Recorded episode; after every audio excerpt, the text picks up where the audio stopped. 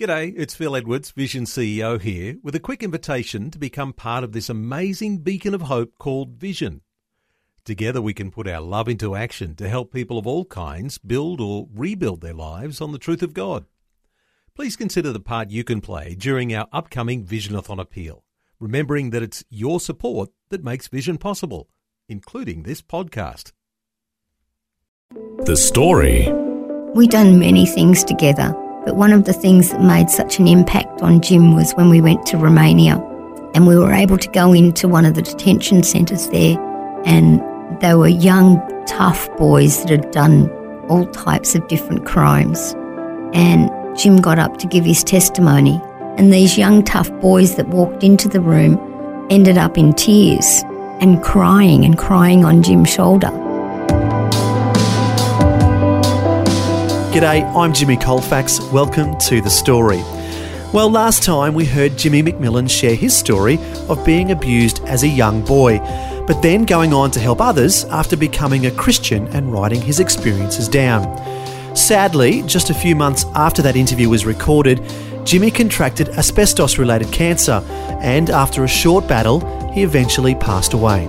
Today, his wife Lynn will join us to pay tribute to her late husband and share with us about the incredible impact he's had on so many people's lives. Lynn McMillan is chatting with Eric Scatterbo. Lynn, welcome to the program. Thank you. It's great to be here. Glad to have you with us, Lynn. And I'm sad to say, I wish this was under better circumstances that we were chatting. I'm so sorry for your loss. Thank you. Could you please share with us what happened to Jimmy since he and I last spoke? Yeah, um, he was diagnosed with mesothelioma, which is the asbestos cancer. And um, it took him very quickly. Uh, he was only diagnosed basically two months before he passed away. Wow. And it really, really took him very, very quickly. Um, very insidious disease that has, there's nothing really they can do for. Mm-hmm. And if I remember correctly, a year ago he was tested for illnesses and they found nothing. Is that right? Yeah, they'd done all sorts of tests. They'd done biopsies, blood tests, CT scans, everything, and not, everything come back negative. Wow. And so even though he had that asbestos in his system, somehow it, it came back negative? Yeah, nothing showed up positive uh, of a definite nature. They suspected it, but they couldn't get a positive diagnosis mm-hmm. Until about two months before he went in for another check. And they found that the left lung wasn't working at all. It was not functioning at all. And they did another biopsy and it come back positive and it had basically almost taken over the whole lung. Um, he was still working. I don't know how he was still working with just one lung. He's a painter. Yes, up and down ladders, Yeah. carrying heavy paint pots, Yeah. Everything, moving big ladders, moving scaffolding, Oh, wow. everything he was still doing until probably about only about three weeks before he was diagnosed. So how did he know something was wrong? It was the difficulty breathing, Mhm. and he had some pain in his left side, and it was, but he just worked through it, which he always did. He was tough, the nice kind of stubborn. um, he just kept kept going. Yeah. He was the hardest working man I've ever known. Uh, I remember young men going and working with him and saying, "We can't keep up with him." Wow. So obviously in his younger days he worked with asbestos. Yes, yes. It shows through from probably, it can take up to 30 years to come out. Um, so it just sits there, and once it appears, it's unstoppable, really. Yeah. So here he was working hard, manual labor, up till three weeks before he was diagnosed. And then Yeah. boom. And then, well, share with us what happened after that. Um, well, he was home and he gradually went down. Every day I watched him go down further and further each day. Um, he lost approximately 45 kilos in weight. Wow. Almost skin and bone by the time he passed away. Uh, it was so difficult to see what it did to him, but he still had a smile on his face. Mm-hmm. He still enjoyed sharing with people and talking to people, especially the young people. Um, we we deal with the young people at our church, and we used to pick them up for youth on a Friday night in the bus. And it was only about three weeks before he went into hospital that he stopped driving the bus. He was still driving even though his health was deteriorating. Yeah, he was still driving the bus, still picking them up.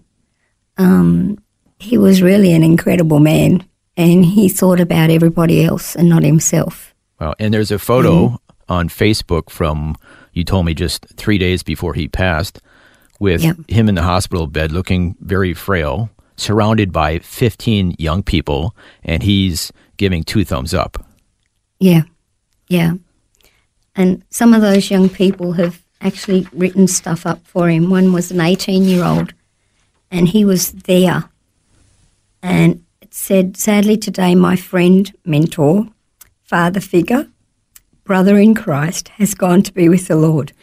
He undoubtedly is one of the most generous, kind hearted, pure, humorous, loving souls I know.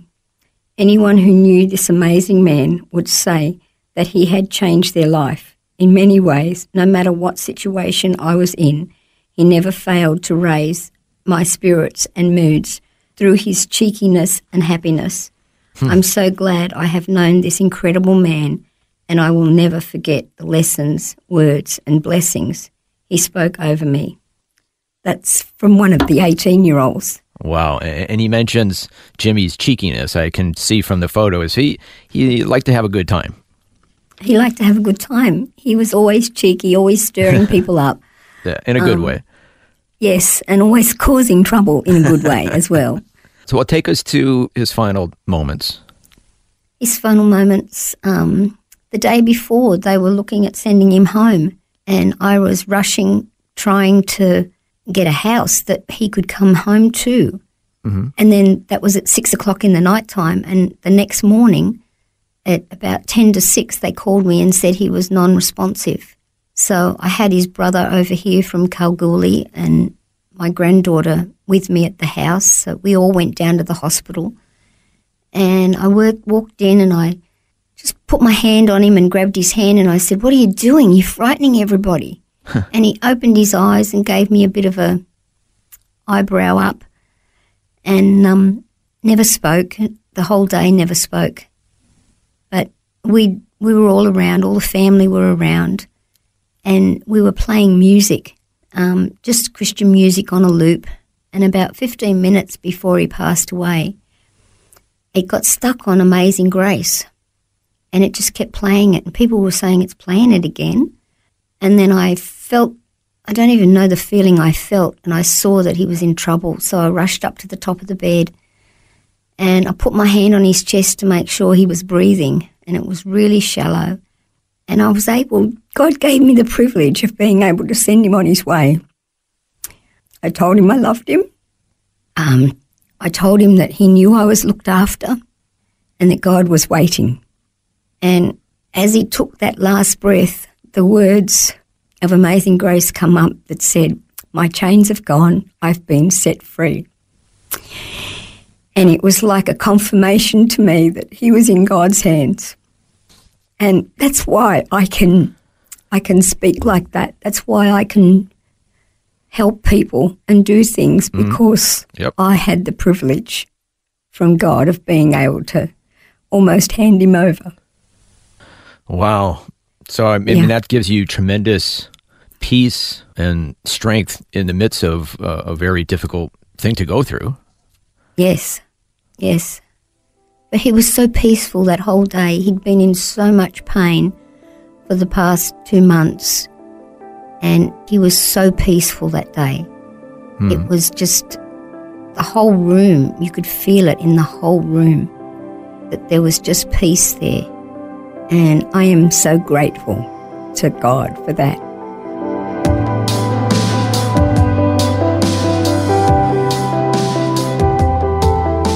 You're listening to The Story. Today, Eric Scatterbo is chatting with Lynn McMillan, who was the wife of our guest Jimmy McMillan, who sadly passed away just a few months after the interview with him was recorded. Lynn is giving us an update on what happened. And next, Lynn will share about the impact Jimmy had on people's lives. That and more when we return. If this program has highlighted something you'd like prayer for, we'd love to pray for you. Call 1 800 Pray For Me. That's 1 800 772 936. It's a free call. Or text 0401 132 888.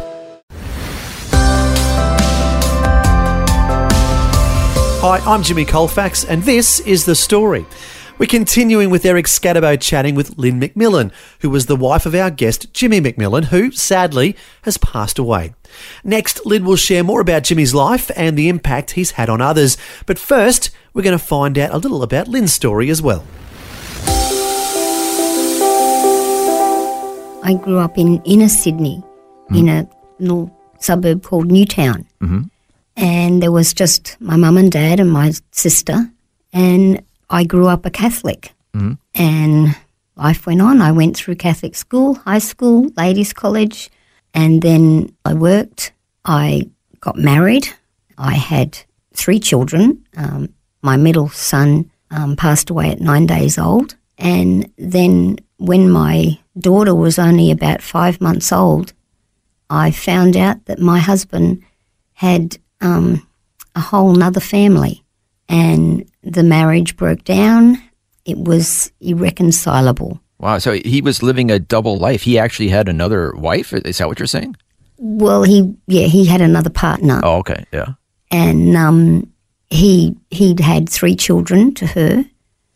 Um, the last one was born a month after our daughter was born, Wow.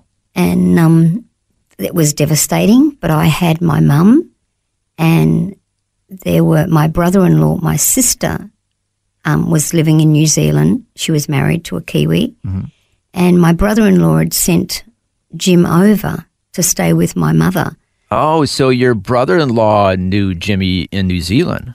Yeah, my sister Oh, and my brother-in-law knew them. They lived in the same town, Oh, okay. and they knew Jim's mother. It was it was them that sent him over to stay with my mum. But it didn't stop there. My mum ended up with about four of the guys from over in New Zealand boarding with her for short periods of time. But Jim was the one that stayed the longest. He he was there most of the time. He looked after my mum and dad, and they looked after him. Yeah, he shared that uh, he kind of became the son that they never had. That's right. Yes, he did. And um, when my marriage broke down, I was there with two children. And back then, it's it was difficult to have, you know, be a, a solo mum with no income. Mm-hmm. And my mum looked after the children, and I went back to work where I'd been working before I got married. And Jim was always there. He was just that best friend hmm. and that best friend involved into my husband. So seven um, years, if I remember correctly, he shared that about seven years after your marriage broke down. I mean, he he was Yeah, a witness to the deterioration of your marriage. Yes. Is that right? Yes, he was. He was a witness to it all.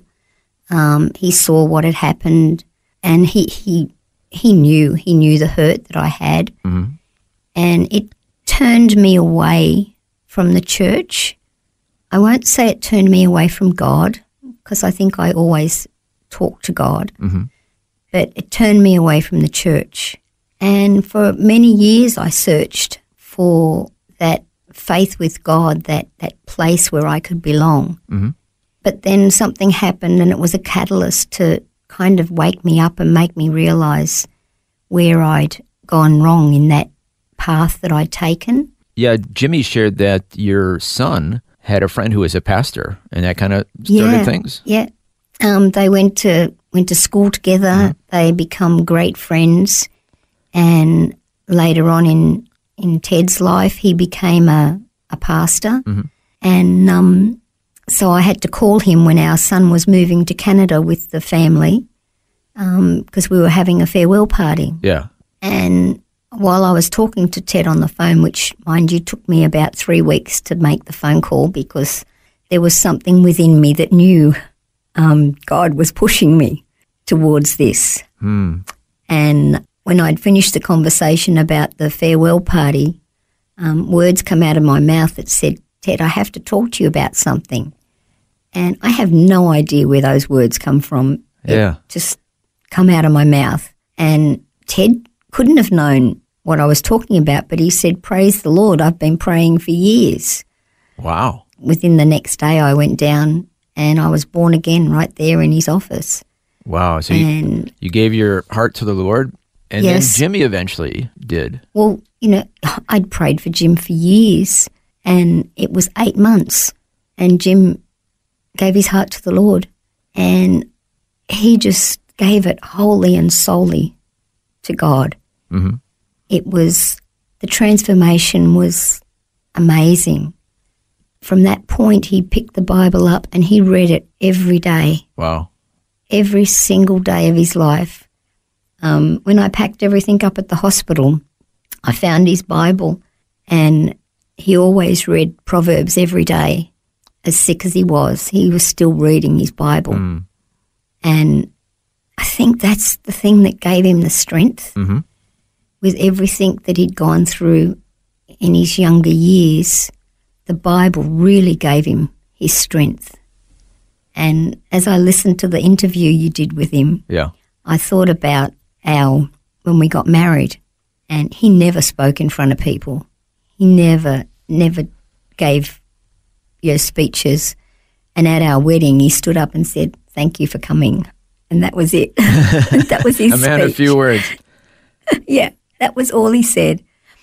And I was I was actually blown away with his interview, with what he did, because it it showed how much he'd grown hmm Yeah.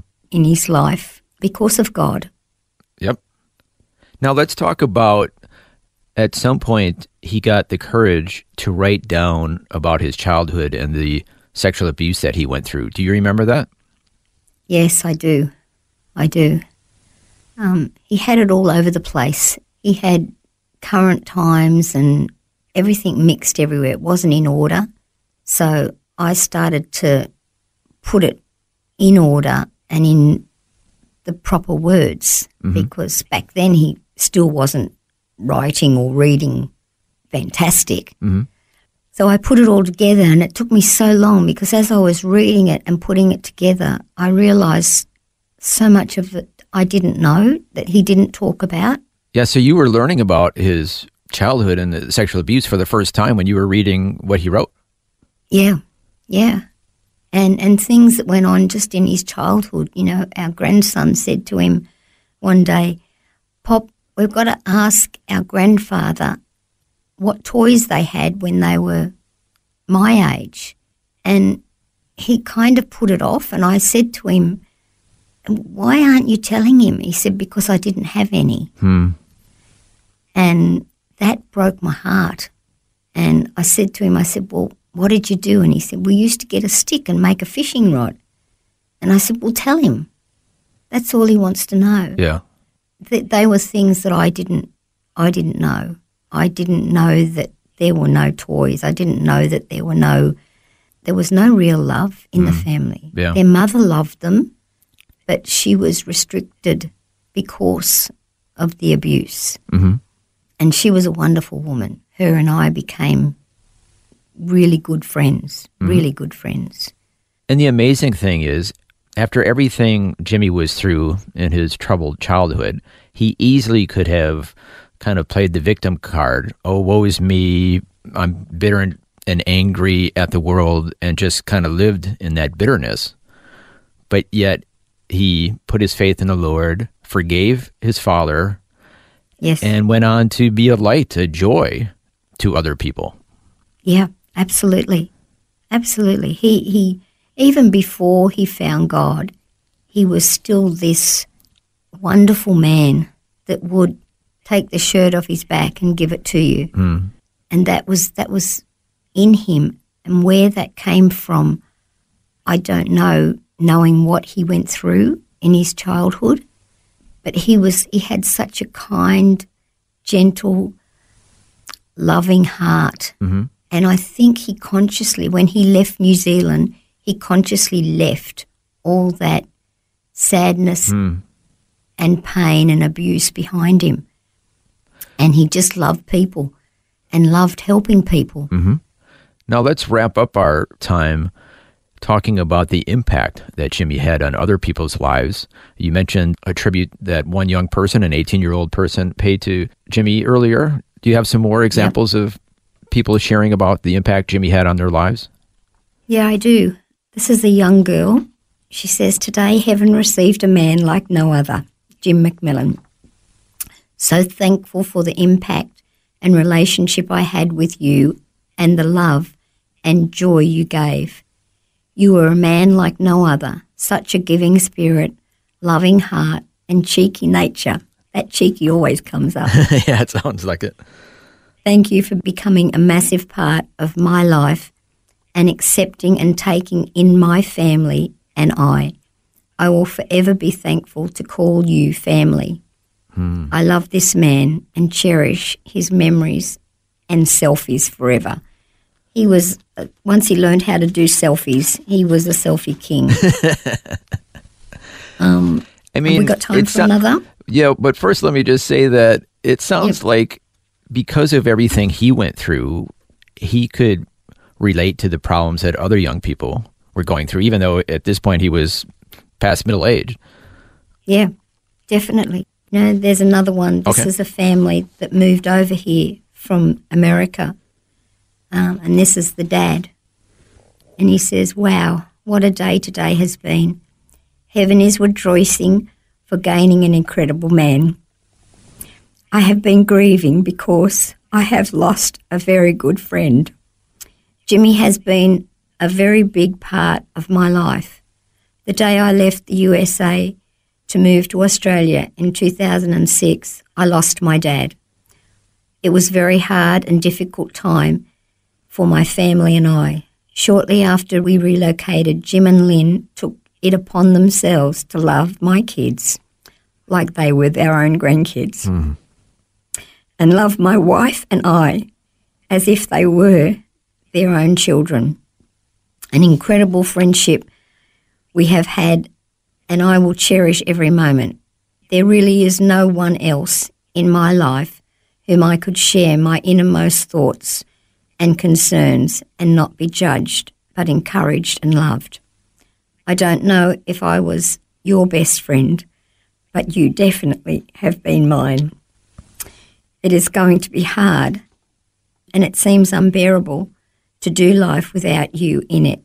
But I pray God will strengthen me, and I promise to love and look after Lynn for you as best I can. I will greatly miss you, my friend, but I am encouraged that I will see you again. So there's, you know, I don't know whether you've got time for another one. There was one from a neighbour mm-hmm. Across the street from us who they ended up coming to the Lord because of Jim. And this one says, Today my neighbour of 10 years passed away. His name was Jimmy McMillan. Jimmy wasn't just any neighbour, though. Jimmy and his beautiful wife were always there for me and my eldest son. When I was growing up, it was not that I went over there all the time, though it wasn't like that. It was the power of his presence in my life that gave me a sense of security. I didn't have my dad growing up, and the person who was meant to be a father figure wasn't a very good one to me. But God blessed me with loving neighbours. I know He was always praying for me and my family. I knew that if I ever needed to, I could run across the road with my son and he would keep us safe. I knew that when I was being stupid, he would pull my head in and tell me how it was, but with the greatest of love. That was the impact Jimmy had on my life, and I will always love him and be thankful for that. Wow. Um, I mean, and there was dozens like that, just dozens. I could go on all day reading things that were put up about him. Hmm. I mean, Jimmy was like a hero of the faith. Yeah, I mean, he didn't have a lot of education, only went to school till he was 15 years old, but that's immaterial. He was a, a man who walked his faith and was an example to others. yeah, absolutely. Any final comments you'd like to share? Ah, we've done many things together, but one of the things that made such an impact on Jim was when we went to Romania.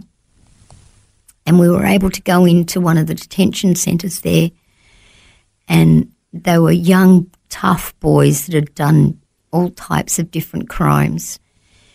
And Jim got up to give his testimony, and the interpreter couldn't understand what Jim was saying because Jim and his Ocker way of talking. So one of the other Romanians stepped in and was helping. And the funny part about it was, even though they were trying to interpret, but he was impacting these young boys and these young, tough boys that walked into the room that thought they were just being made come here to sit and listen to these religious people mm-hmm. ended up in tears mm. and crying and crying on Jim's shoulder.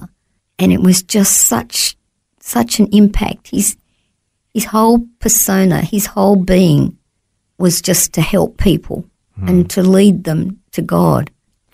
Lynn McMillan, thank you so much for sharing about Jimmy's legacy and about your experiences with him as well. Thank you so much. Thank you. Thank you for giving me the opportunity. That was Eric Scatterbo chatting with Lynn McMillan, the wife of the late Jimmy McMillan for over 44 years. And it was amazing to hear the incredible impact Jimmy had on so many people's lives. As Jesus said, there is joy in heaven and in the presence of the angels over one sinner who repents.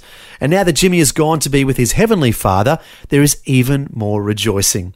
As we heard last time, Jimmy came from a horrendous upbringing filled with abuse and family violence. But he decided to forgive and start helping others instead of turning bitter.